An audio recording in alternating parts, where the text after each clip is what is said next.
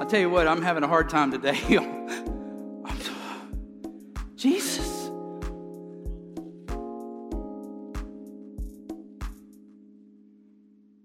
For you and for me. Death has no sting. Is conquered. Already, but not yet, Satan is thrown into the pit. Jesus is coming in on the white horse. He has won the victory. Listen, church, I just said some phrases that some people may not understand, even in this room. All of those things are in God's Word. It's up to us to take it to everyone. This message of Jesus resurrected from the dead seems like a fairy tale. Seems like a good old religious story. You know what Naaman said when he was washed? And his leprosy was gone, he said, See my change. You remember there was a prophet in the Old Testament that decided to wrestle with God? How'd that go? God changed him and he walked with a limp for the rest of his life.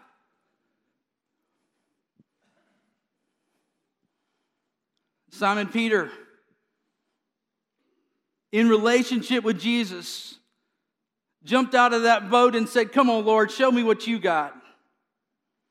In the midst of that, decided to show Jesus what he had, and what happened? He sank. Jesus reached down and he walked again. Who is your Jesus? Is he the one of Scripture or is he some fairy tale? Is he the one you meet with and pray with in the mornings before you go to work? Did he really rise again for you?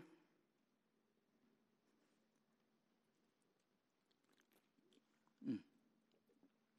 Jesus. Jesus. Jesus. Today, the Lord has given me a direction to go in looking at the miracles of Easter. Because we tell these stories and they kind of all run together, and it's this this magnificent, incredible story, but I want to tell you something.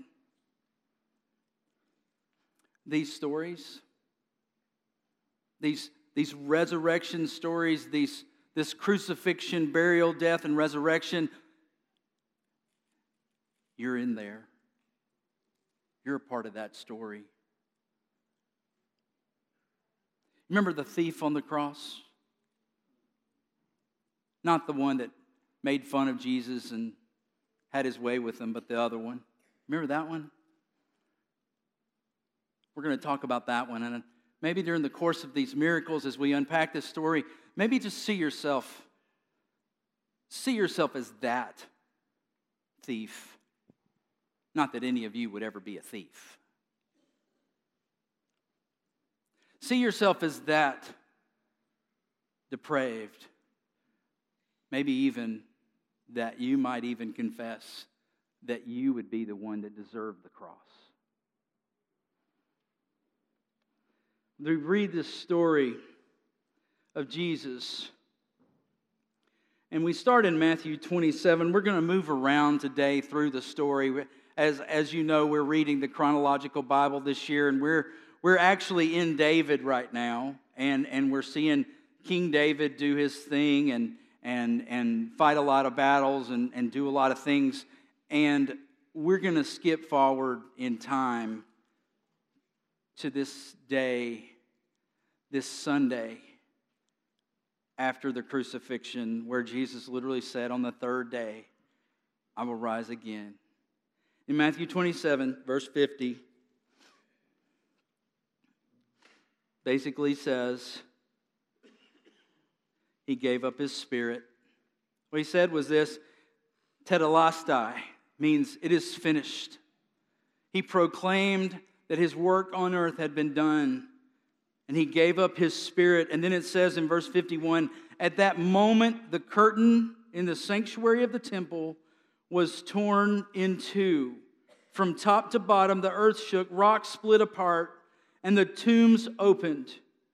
The bodies of many, many godly men and women who had died were raised from the dead. They left the cemetery after Jesus' resurrection, went into the holy city of Jerusalem, and appeared to many people. Here's a thing I want to show you right here the first of these miracles. Yes, you would say the temple, the, the, the veil, the, the, um, the temple sheet there was torn. The curtain was torn from top to bottom as if God Himself tore it and said, You don't need a priest anymore. You got one. His name is Jesus. You don't need a, a, a, a big time shepherd anymore. You got one. His name is Jesus. The dead were raised, however, is something that I think we often have missed. In my study, I was, I was kind of had to step back and say, okay, we've gone right over this. Did you realize the next sentence where it says this? After the rock split apart, the earth shook, the tombs opened, the tombs opened. The bodies of many godly men and women who had died were raised from the dead, and they left the cemetery after Jesus' resurrection and went into the holy city of Jerusalem and appeared to many people. The first of the, of the miracles after the resurrection, after Jesus on that Sunday morning, the first thing, or after the, the this isn't Sunday morning, this is when he, uh, when he said it is finished. The first thing we see is all those things begin to happen, and dead corpses come out of the ground.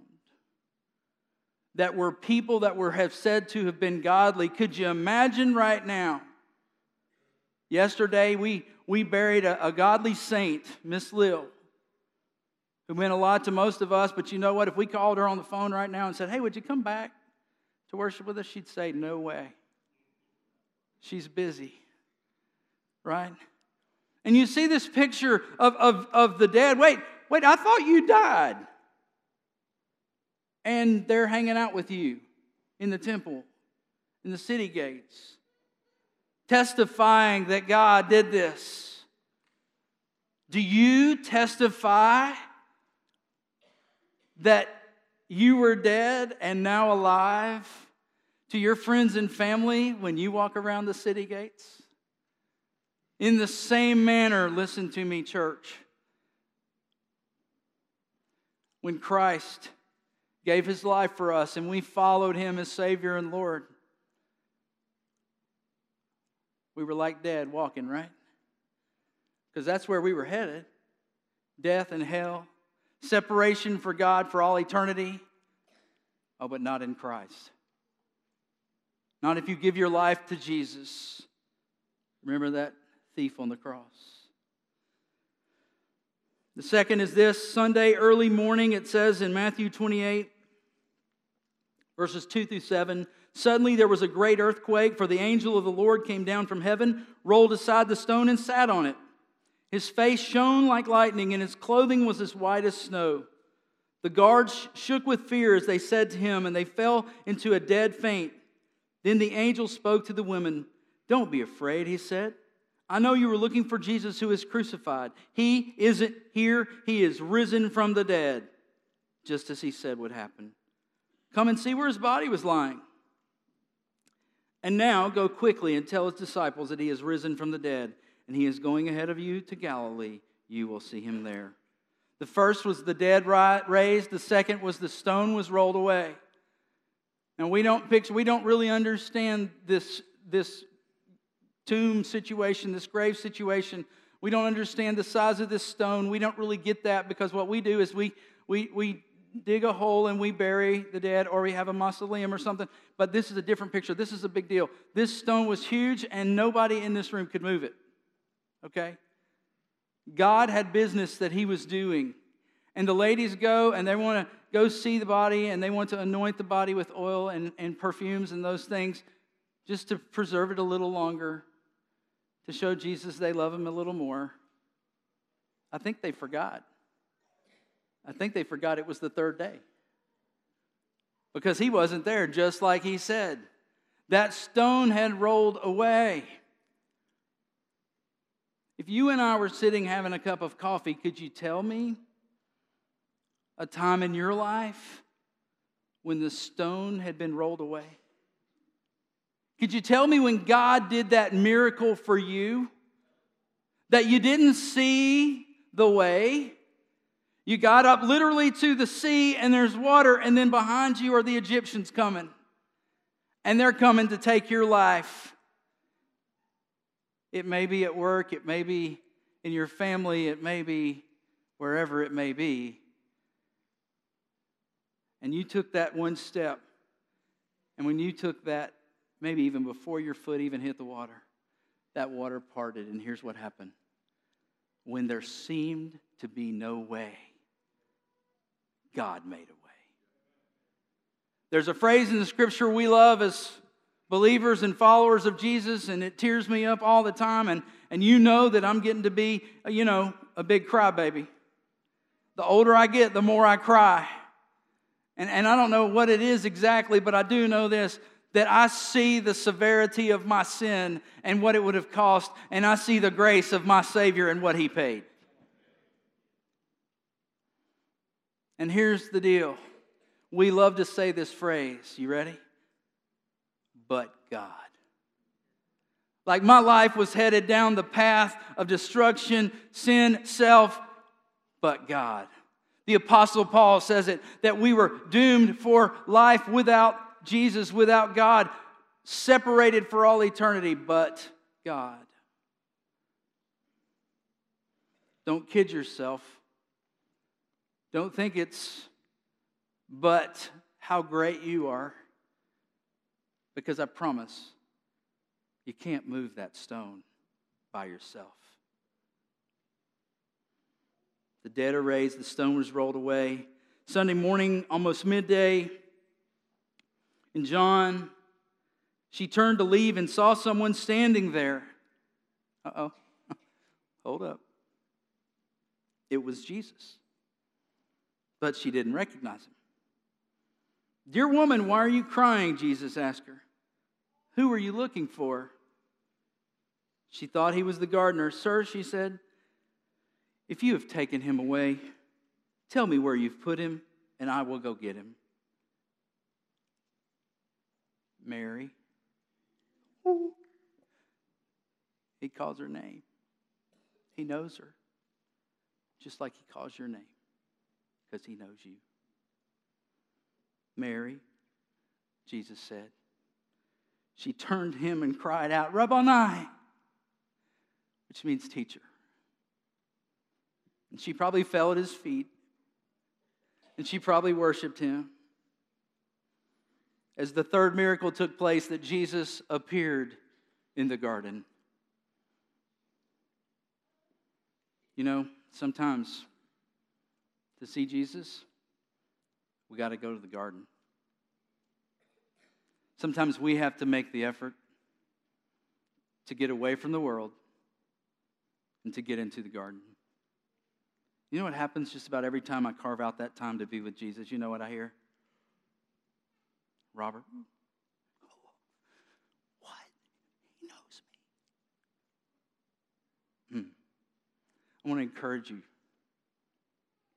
Get to the garden with Jesus. Let him call your name. Let him change your life with his simple voice. Because he is the King of kings and the Lord of lords. The miracles continue.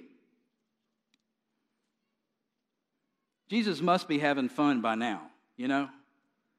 Like, do y'all like to scare somebody occasionally? You know, they're coming around the corner. Hey, you know, you like you like Logan likes that. That's right. Jesus has got to be having fun by now. Like there are laws in life, right? Like the law of gravity is a law. The apple fell on Newton's head, right? I mean, there, there are laws that just are laws. Here's, here's one of those. If, you know, the room is locked or if you're standing around People don't just appear. Did somebody say, but God? Hold on. In Luke 24, 28 through 32, this is Sunday afternoon, evening. By this time, they were nearing Emmaus, and at the end of the journey, Jesus acted as if he were going on, but they begged him, Stay the night with us, since it was getting late. So he went home with them, and as they sat down to eat, he took the bread and blessed it. Then he broke it and gave it to them. Suddenly their eyes were open, and they recognized him. You ready? At that moment, he disappeared. Do you know why? Because he can. Just another reminder that Jesus can do whatever he wants to do.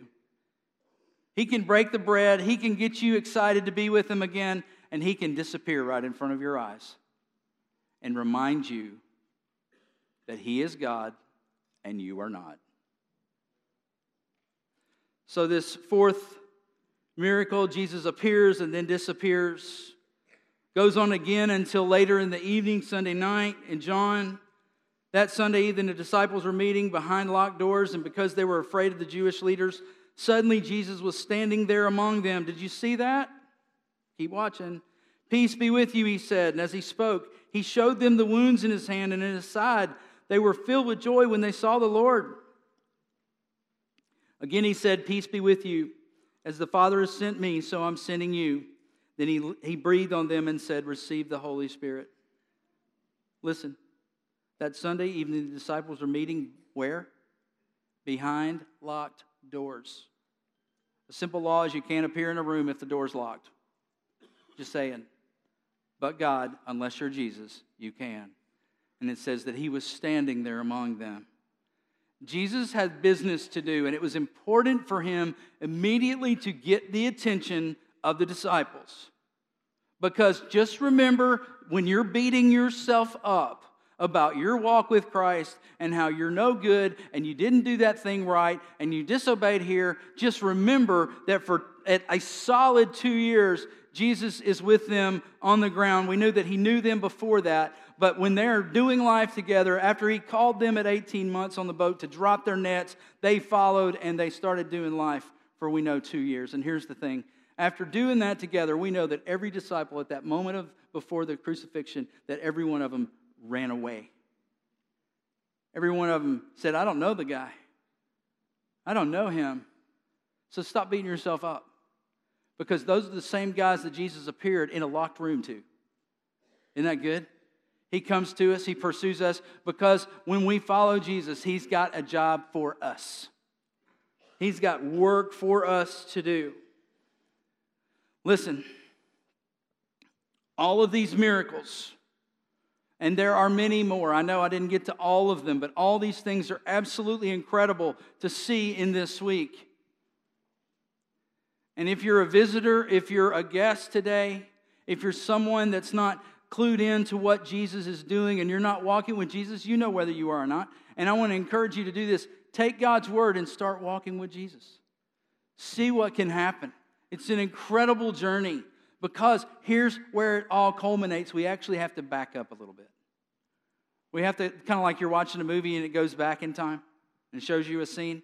We've got to go look at another scene. And, and the reason why these miracles are so important because there's a miracle that takes place right before Jesus dies. And remember when I asked you to pretend that you were that thief on the cross? We got to go back to the cross. And there's two thieves, one on the right, one on the left.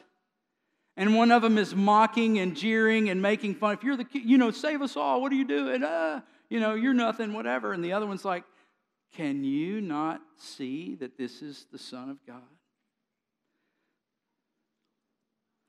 In Luke 23 40 through 43, it says this. But the other thief, the one on the cross, answered, rebuking him, don't you even fear God since you are undergoing the same punishment? We are punished justly because we're getting back what we deserve for the things we did, but this man has done nothing wrong. Then he said, Jesus, remember me when you come into your kingdom. And he said to him, Jesus said to the thief, Truly I tell you, today you will be with me in paradise. But God. Many of us would scratch our head and say, Well, I don't understand. I, I just I, I watched an incredible testimony of baptism and, and the questions that Jamie asked are so important to know. But why didn't Jesus ask those questions to him? How does, how does he get saved, but he never went to Sunday school class? How does he get to go, you know? And many of you this week have seen, this week particular, uh, there's a, a pastor, Alistair Begg. And by the way, before somebody tells me that I need to preach like him, okay, we need to go ahead and understand he's Scottish with a very strong accent. That's not going to happen. So go ahead and just watch his videos, which he's great. But he tells the story of this thief. And this thief gets to heaven, and you may remember this watching this video of him preaching. And he gets there, and he's, he's like, Well, have you memorized the books of the Bible? No. Do you know the, the theological terms? And he says some things, and he says, No, I have no idea. He said, Well, you haven't done any of these things well, why should I let you in? And you know what he says? He says, Because the man on the middle cross said I could come. C.S. Lewis said this that I think is very important for people in America to hear because a lot of us were raised in, in religious mindset where we have to be good and we're trying to be good enough. One of the most heartbreaking things is when I'm, I'm, I'm, walking with someone that's close to death, particularly a senior adult, and they look at me and they say, I hope I've been good enough. Because, folks, we can't be good enough. C.S. Lewis said it best right here. He said, Jesus didn't come to make bad people good, He came to make dead people alive. Like I said earlier, before Jesus, we're all dead men walking. That's all of us. We're all convicted and tried and sinners without Jesus. Look at what he said to him. This is very important. He said, and he looked at Jesus and he said, Remember me when you come into your kingdom. Do you understand those simple words that the thief said to Jesus was, You are Lord. He did. Because he claimed that you are going to this kingdom. You are God. You are going to do this. Please just remember me when you get there.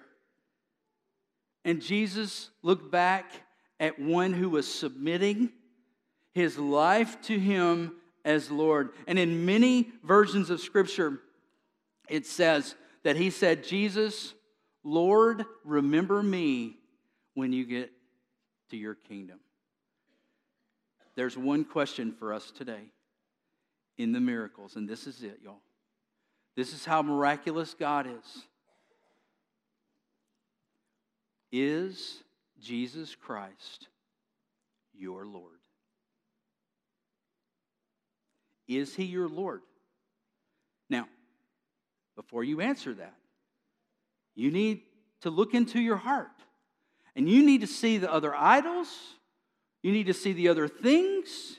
You might even need to see yourself that have been the Lord of your life.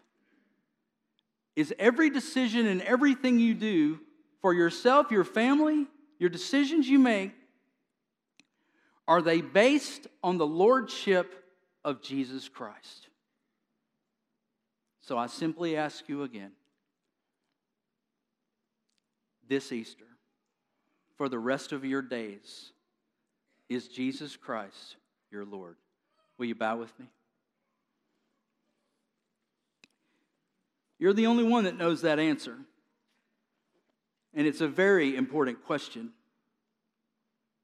Because we can go to all the church services in the world and we can do all the things right.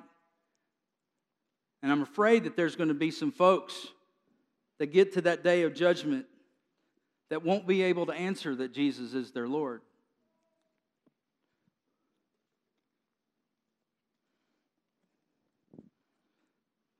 First step of making Jesus your Lord is submitting yourself to Him. You give yourself to Him wholly. You don't pull it back and take it back and try to fix it even more and all these things. You just submit to yourself. You look up to Him just like that thief on the cross. And you say, Lord, remember me. And He'll look back at you and say, Truly, you'll be with me today. Father God, we thank you for Jesus and we thank you the, the message of mercy and grace that he loves us so much that he died for us and was resurrected to give us eternal life, to defeat death and hell and Satan with a final victory. We know that Jesus Christ will never die again. We know that he'll come get his church, his bride, and forever and ever we will worship him, not in spirit and truth like we do now, but face to face for all eternity. We love you, O Lord. We pray this in Jesus' name. Amen.